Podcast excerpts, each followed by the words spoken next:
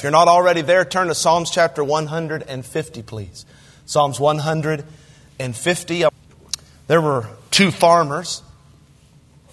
Uh, one was an optimist, and the other was a pessimist. Clinton, which one are you? You've been both?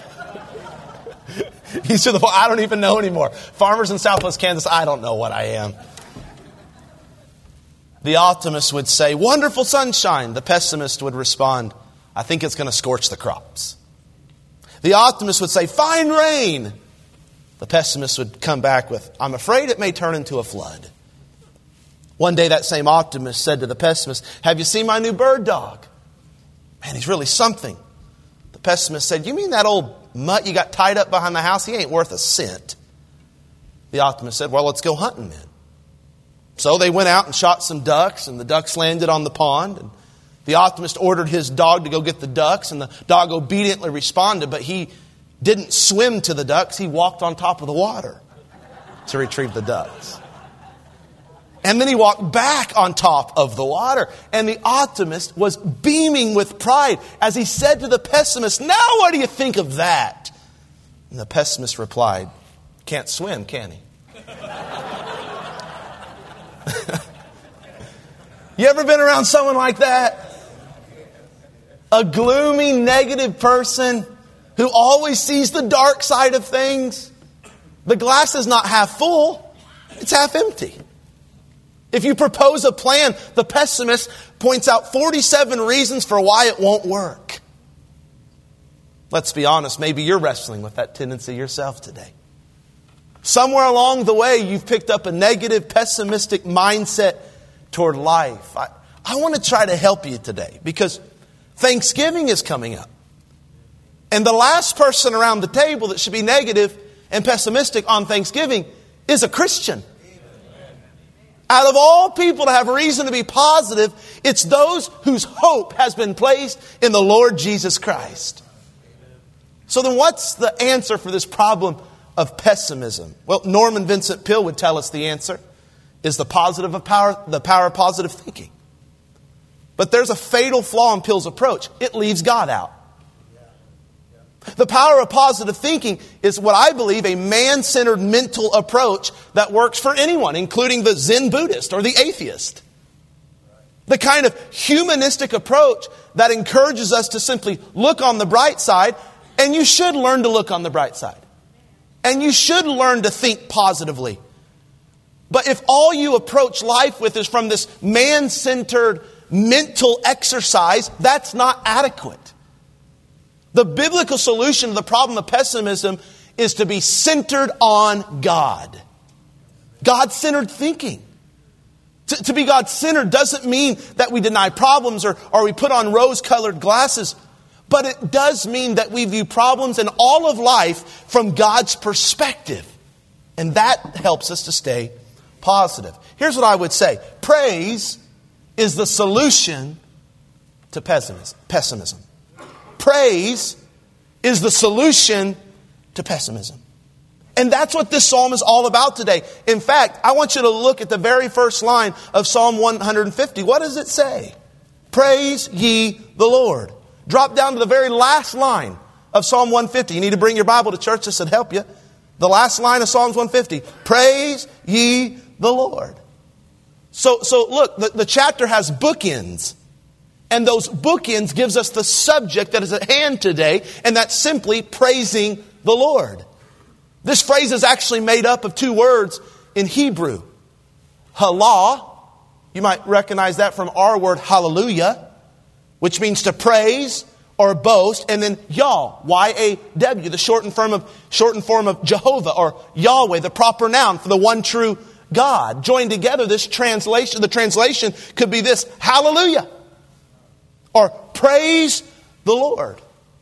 In fact, Psalms 146, 147, 148, 149, and 150 all begin and conclude with this command to praise the Lord. But the imperative of praise is most emphatic in this closing psalm where we're commanded to praise God 13 times in six short verses.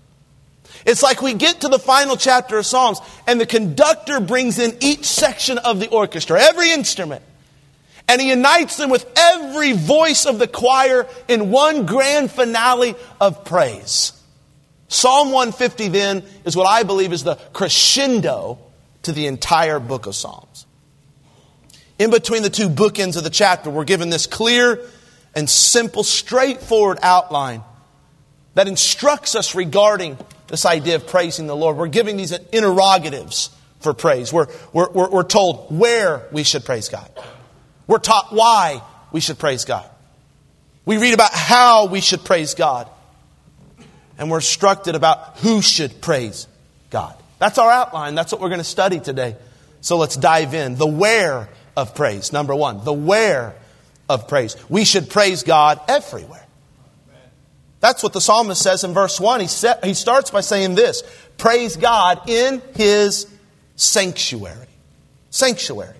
The noun sanctuary denotes apartness or holiness or sacredness. It, it refers to the holy presence of God that dwelt in the meeting place. The Jews viewed the temple as the earthly place of communion with God. That was his sanctuary. So the psalm commands that God be worshiped there. In the corporate gathering, in his sanctuary. Now, obviously, as New Testament believers, we don't rely on a physical temple to experience the presence of God anymore. Hallelujah for that. We are the temple of God. The presence of God rests and resides in us through the Spirit if you are in Christ. However, we're still commanded to assemble together for the purpose of praising God. And while this house at 310 Pancake isn't, doesn't mean today what it meant to the Jews who would have read this psalm originally, there's still a principle of coming together as God's people corporately for the purpose of giving God thanks. The Apostle Paul tells us, come together. And when you come together, teach and admonish one another with psalms and hymns and spiritual songs. He says the church ought to make melodies in their hearts to the Lord. The apostle Peter said that the church is a chosen generation, a royal priesthood, a holy nation, a peculiar people whose purpose is to show forth the praises of him who has called us out of darkness and into his marvelous light. If there's anywhere God ought to be praised, it's right here at church. It's in our house of worship. It's in this sanctuary. Hear me. You can praise God right here through singing. And we just did. You can praise God through playing an instrument at church. And that's what our band's doing. They aren't just helping us praise God through singing. They're praising God through the stringed instruments or through the percussion instruments. You can praise God through testifying of His goodness at church. You can praise God through encouraging a fellow believer at church. You can praise God through praying at church. You can praise God through giving at church. You can praise God through serving at church. You can praise God through clapping and lifting up your hands to the Lord at church. The point is that you come to church to praise the Lord and there are endless opportunities to do so every time you come. You'll never come to the sanctuary and say, you know what, I just couldn't get into praise today. It would be because you chose not to. But notice where else we should praise God. Look at the second part of verse 1. Praise Him in the firmament of His power. What's the firmament? Well, according to Genesis 1, verses 6 through 8, the heavens, or the firmament, was created on the second day of creation to, to separate the waters from above the, uh, above the earth from the waters below the earth. You drop down to verses 14 through 19, and it tells us that on the fourth day of creation, God placed lights in the heavens to divide, to divide the day from the night and to give light to the earth. So the heavens or the firmament is the expanse of space where the sun and the moon and the stars dwell. So God's not only to be praised in his sanctuary, he's to be praised in the heavens. In other words, God is to be praised in all of his creation. Literally, God is to be praised everywhere. Write this down. There's no place where praise is out of place. If you're a believer, there's no place where praise is out of place. The psalmist is saying this praise God in earth, on earth, and praise Him in heaven. Praise Him locally and praise Him universally. Praise God in church and praise God out of church. Wherever you are, praise ye the Lord. Hebrews 13, 15 puts it this way By him, therefore, let us offer the sacrifice of praise to God continually. That is the fruit of our lips, giving thanks to his name. That word continually literally means through it all. We're to praise God through it all, no matter where we are, no matter what we're going through. But let's be honest, that's hard to do sometimes, isn't it? For some of you, based on the place in which you are right now, praise sounds a little bit strange. I think it's Psalms 137. It's a song of lament by the Jews who were conquered and captured by the Babylonians. They had sat down, the psalmist says, by the Euphrates River. They hung their musical instruments on the tree and they wept. Go read it. They, they wept, they cried, they were lamenting. When their enemies, the Babylonians, saw them, they mocked them. They taunted them to sing songs of praise. And the Jews responded by asking a question How can we sing the Lord's song in a strange land? In other words, hey, we're not in a place right now where we can praise God. And sometimes that's our answer for why we're not praising God. We say, man, how am I supposed to praise God when I'm going through this? How am I supposed to praise God in this terrible place of my life right now? We, we, we feel like praise is strange based on what we're going through or where we're currently at. But here's what we have to understand as believers. No land is strange land to God. No matter where we find ourselves in life, even the strange and dark places of life, God is there with us. God delights in our praise, whether it's a celebratory praise or whether it's a grieving praise. God knows where you are. He's with you where you are, and He wants to hear you sing wherever you are. Noah praised God in an ark made out of gopher wood. Abraham praised God on a mountain. Moses praised God on the backside of a desert. Job praised God on a heap of ashes. David praised God in a cave. Solomon praised God in a temple. Daniel praised God in the lion's den. The three Hebrew boys praised God in the fiery furnace. Jonah praised God in the belly of a whale. Paul and Silas praised God in a prison. John praised God all by himself on an island. That means wherever we're at today and whatever we're going through, we can praise the Lord too. You can praise the Lord on a hospital bed. You can praise the Lord in a courtroom. You can praise the Lord in a funeral home. You can praise God in a difficult marriage. You can praise Him in a toxic environment. You can praise Him in an imperfect church. You can praise God in a dysfunctional family around the table on Thanksgiving Day. You can even praise God when you're stopped at a train for 30 minutes in Liberal Kansas. That's preaching.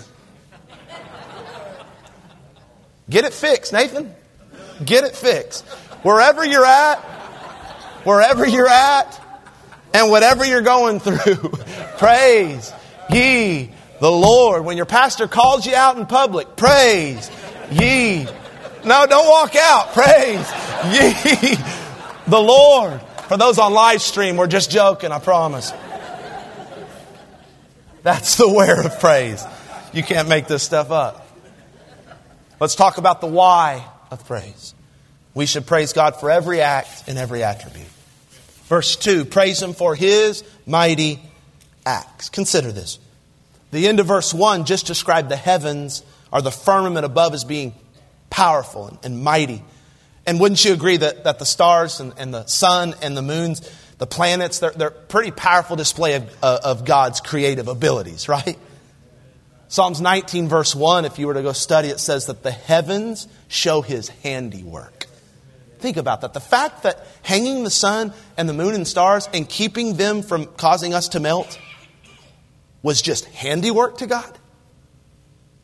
Kind of like some of y'all can just do something with your hands, like make a bench or a chair at the house or fix something that's just handiwork to you.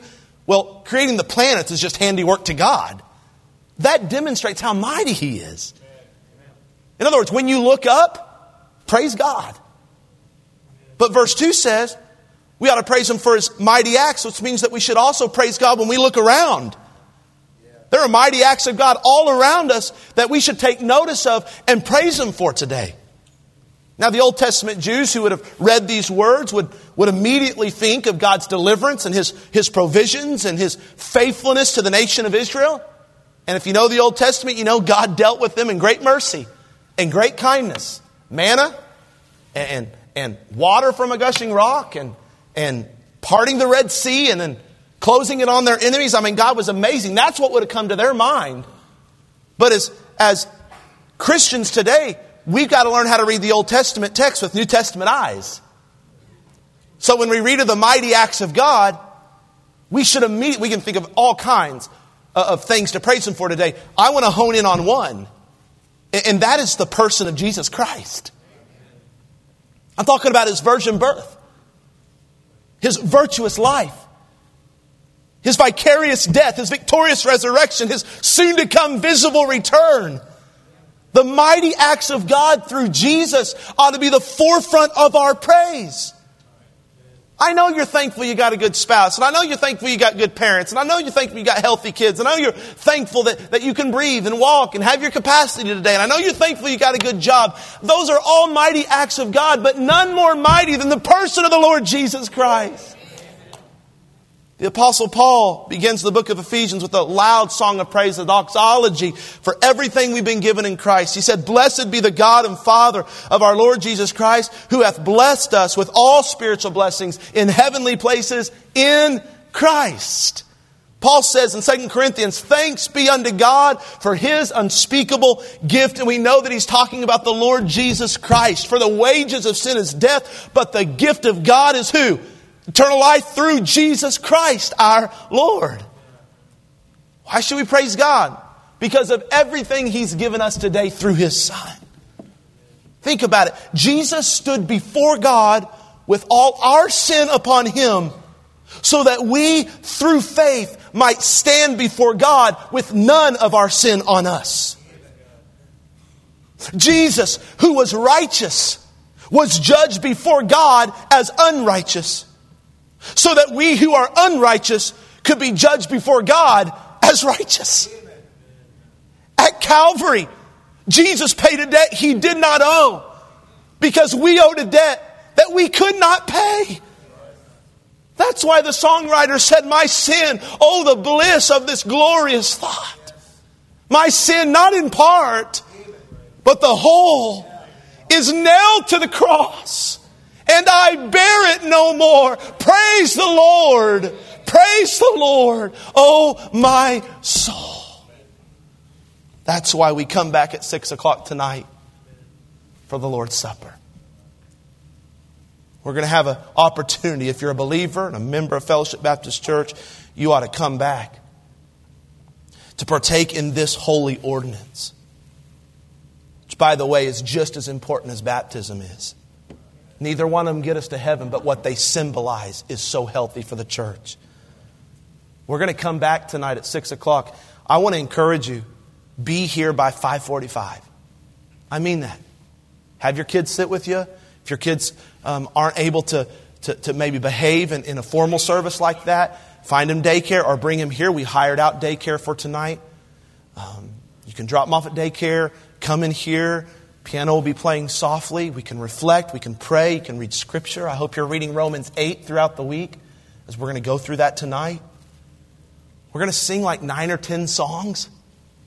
If you felt tired this morning, well, buckle up, take a nap, drink some water. We're going to praise God with everything we have tonight. We're going to take the bread, we're going to take the juice. All the pastors will lead in scripture reading through Romans 8 and corporate prayer together. It's just going to be a sweet, sweet time. And, and I think it's just an appropriate, it's appropriate to apply it this way because we are to praise him for his mighty acts. And the mightiest act ever was Jesus dying on the cross, but not staying dead. It's amazing. Come, come back tonight. I think it'll be a blessing. He gives us a second reason for why we should praise God. Into verse 2 Praise him according to his excellent greatness. You know what that means? Praise Him according to who He is. His amazing attributes. Watch here. This is independent of His mighty acts. God deserves praise simply because of who He is. If He never did another thing for you, He would still be just as worthy of your praise. in the third century, Theophilus of Antioch wrote, For in glory he is incomprehensible, in greatness unfathomable, in height inconceivable, in power incomparable, in wisdom unrivaled, in kindness unutterable. I could have never written those things. I don't know how to spell half of them. But tell me that doesn't describe God in a glorious way. Psalm 145 3 says, Great is the Lord and greatly to be praised, and his greatness is unsearchable. John 10, and I give unto them eternal life, and they shall never perish, neither shall any man pluck them out of my hand. My Father, which gave them me watch, is greater than all, and no man is able to pluck them out of my Father's hand.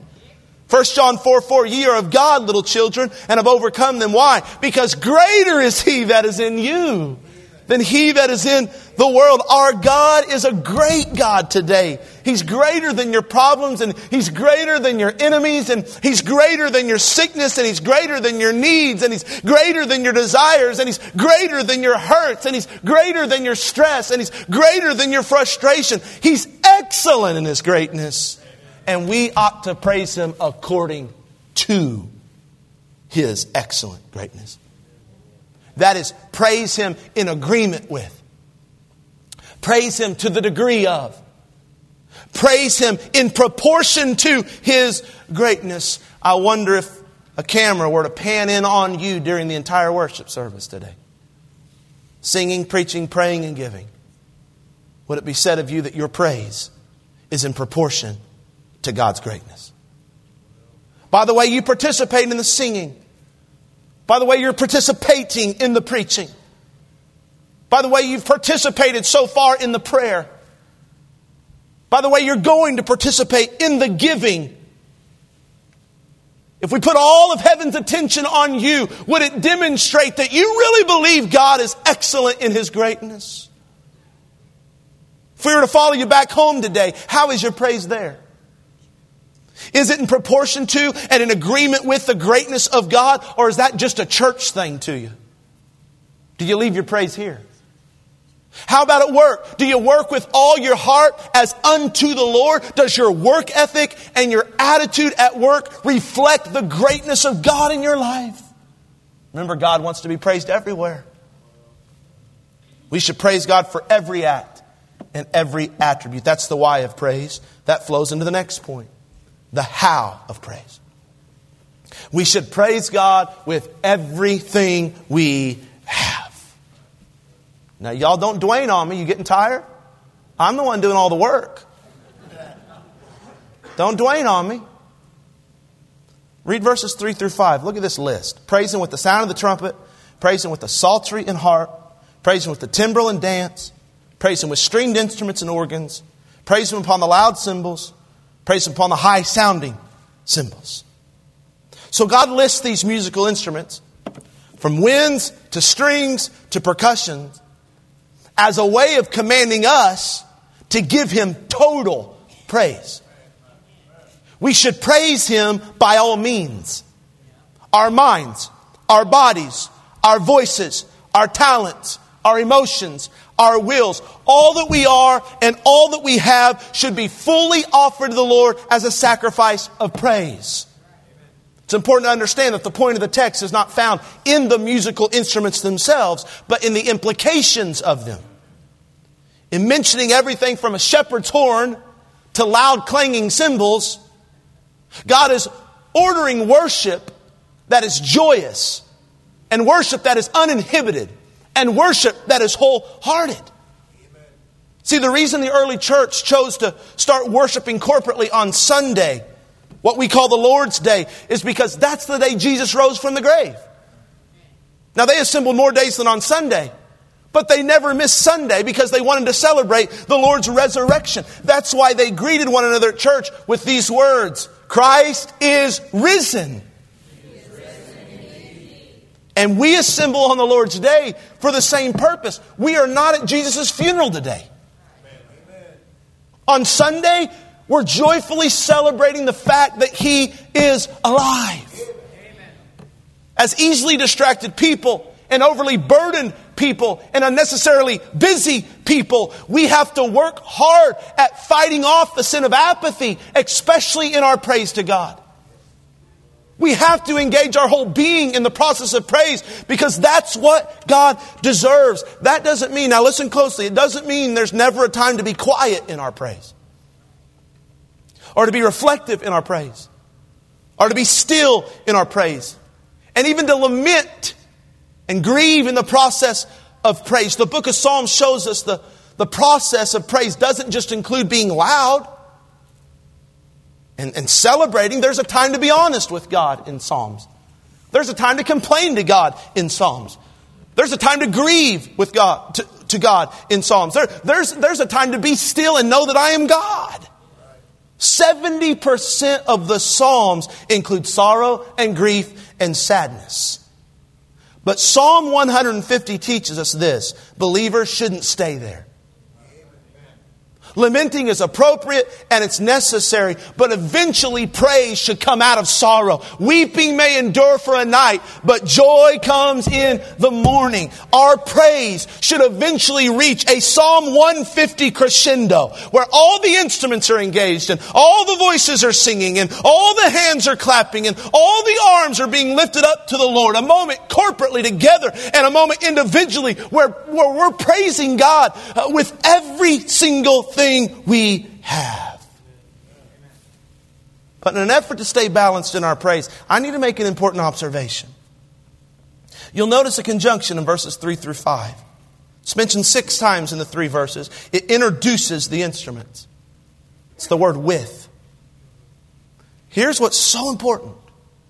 The conjunction shows us that the instruments aren't really the end of praise in and of themselves. Some of you that really like our drums were hoping that I would, I would get on this and say, see there, if you're mad that we have drums, get over it. Well, that's not the point. Some of you that really want to dance in church, you wanted me to get on dance and say, it's okay to dance. Well, that's not the point. The point isn't in the conjunction. The point's in the pronoun. For the conjunction, praise Him. Him. Him. Him is referring to God. He's the main point of our praise. Not which instruments we use and which ones we don't choose to use. Not what songs we sing and what songs we don't sing. Not our style. Not our preferences. Not our emotions. God is the object of our worship. If we're not careful, our thoughts about praise and worship can become so irreverent and man centered and narcissistic and unbiblical, and I'll say it, outright sinful. But genuine praise and worship seeks to exalt the unequaled greatness of God rather than meet our own needs or satisfy our own taste or accomplish our own agenda or make ourselves look or feel really good in the moment. Praise should make you feel good eventually, but it is not the end goal. Praise is for God. Everything we do in praise should be for Him and unto Him. If we become the center of our praise, and if what we do in praise points others to us instead of to God Himself, we have missed the point of praise entirely. Yes, give God everything you can in praise. Do not appear as though you're at a funeral grieving and mourning and lamenting. Praise God with everything you have, but make sure it's Him you're praising. Make sure your praise is centered on the person of God. We sing a lot of awesome songs around here. But they're not sung to make you feel better because you're having a bad week. Sometimes that's just the byproduct, but that's not the purpose. The purpose is that they are a means to a greater end than us. They're a means to give God the praise that He alone is worthy of. That is the fruit of our lips, giving thanks to His name. So when a, a, song comes on and you hear the introduction and you recognize, yes, I love when we sing this song. Why? Why? Because of how it makes you feel? And you watch me as I lead worship, especially when I've been gone for two weeks. I ain't looking like I'm at a funeral. I'm feeling alive up here. I'm expressing myself in praise to God. There's nothing wrong with that. All I'm saying, why? Why are you praising? What attribute of God did, did, did you think of as the, as the words were coming out of your mouth? If you center your, your praise on God, then, then, then you won't, it won't get fleshly and it won't get carnal and it won't get sensual and it won't get just merely emotional. Yes, it will stir your soul. And it should stir your soul. And depending on how God made you, you'll express that in various ways within appropriateness. But the bottom line is this our praise is about God and God alone. Don't think that you're going to be up in heaven praising God. And the angel's going to strike up this worship song. Oh, yeah. Man, it's been six weeks since they've done this one. This is exactly what I needed right now. No, it's going to be all about God. Should be all about God every time we meet together. All right, I got one more point. You got you with me still? The who of praise. Who's to praise God? Everyone that breathes should praise God. Okay, look at verse 6. Let everything that hath breath praise the Lord. It's His breath in our lungs. That's what we sung about. So God tells us where we should praise Him, why we should praise Him, how we should praise Him. Then He closes, this is interesting, He closes by giving His criteria for the praise team. He selects the choir. Here's the criteria if you're breathing, you're in. Now don't get excited. That's not the criteria for the fellowship choir. I would prefer that you're breathing. But it's also criteria that you need to know how to sing in tune. But, but when it comes to praising the Lord, being able to carry a tune or having the talent to sing well actually isn't required. You just need to breathe. And you don't even have to have good breath to be in God's choir. He's generous, man. He allows all breathing creatures to lift up their breath, their voice to Him. I got to thinking about it. it actually makes sense that he's so generous with breathing people and breathing things because he's actually receives the praise of things that don't even breathe. Psalm 148, listen closely. Praise the Lord from the earth, ye dragons and all deeps, fire and hail, snow and vapors, stormy wind fulfilling his word, mountains and all hills, fruitful trees and all cedars. If God inhabits the praise of things that can't breathe, how much more does he delight in the praise of his crown creation who can breathe? Yet sometimes the no breath creation, like the rocks and the hills and the trees, can outpraise the with breath Christians. You aren't stuck in a forest somewhere waiting to be cut down in the wintertime for firewood. You aren't stuck in the mountains for the rest of your existence, unable to move, only to be stepped upon by breathing people like a rock. You are people. You have breath. You have a body. You have a soul. You have a mind. You have emotions. You have a will. And that means you and me, out of all breathing things, should be praising God. Man, when I think of this idea that everything that hath breath is praising God. I, my mind goes to Revelation 5 and verse 13. When on that day we'll be blessing his name for 10,000 years and forevermore.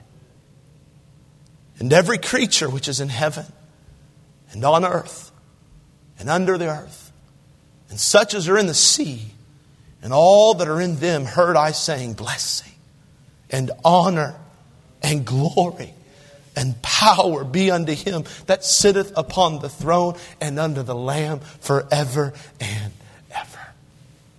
Charles Spurgeon, great preacher, he, he explains the verse this way Join all ye living things in the eternal song. Be ye least or greatest, withhold not your praises. What a day will, will it be when all things and all places unite to glorify the one and only living and true God. Can you picture that day in your mind? Some of the things that excite me about heaven are the things that won't be there. You know what I mean? No sickness, no pain, no disease, no family dysfunction, no adultery, no divorce, no RSV, no aging parents, no tragedies, no imperfect churches led by imperfect pastors. It excites me the things that won't be there. But I really get excited when I think of what's going to be there. Brother Nick, people from every tribe and every tongue. Don't let this go over your head. Let this sink in. Every tribe, every tongue, every people. Can you believe that? You know how big this world is? And we get to see our brothers and sisters that we've never met, but we've been part of the same family forever. Assembled around the throne for one purpose to sing blessing and honor and glory to the Lamb forever and ever. Are you excited about that day? Get to see Jesus face to face. And everything that hath breath will not have to put off their flesh and will not have to put off their temptation and will not have to battle with their worry and their anxiety and their bills and everything we wrestle with in our humanity when we come to church. We will not be divided. We will not be double minded. We will be whole. We will be praising God with everything we 1695, an Anglican bishop named Thomas Ken penned a hymn that continues to be sung around the world every Lord's Day. He was orphaned in childhood. He was raised by his older sister Anne. He served the, as a chaplain to the King of England, Charles II. The words of his hymn were first published in 1709. Today we call it doxology. It says, Praise God from whom all blessings flow. Praise him, all creatures here below. Praise him above, ye heavenly host. Praise Father, Son, and Holy Ghost. Where should we praise God? Everywhere. Why should we praise God? For everything He's done and everything He is. How should we praise God? With everything we have. And who should praise God? Everything that hath breath. Praise ye the Lord. So, to close the service, we're going to do that. We're going to sing one of my favorite newer songs called The Goodness of God as our band comes and prepares. And this song just confesses in its chorus All my life, you have been faithful. All my life, you have been so, so good. So, with every breath, Psalm 150, with every breath that I am able, I will sing of the goodness of God. Song says, I love your voice. You have led me through the fire, and in darkest nights, you are close like no other. I've known you as a father, and I've known you as a friend, and I have lived in the goodness of God. Whether you feel like it or not, you are living in the goodness of God. Maybe not as good as you would like it to be, but better than you deserve. And better than I deserve. And so, even if we're hurt today, or if we're just happy today, or a little bit of both, let's stand to our feet, church.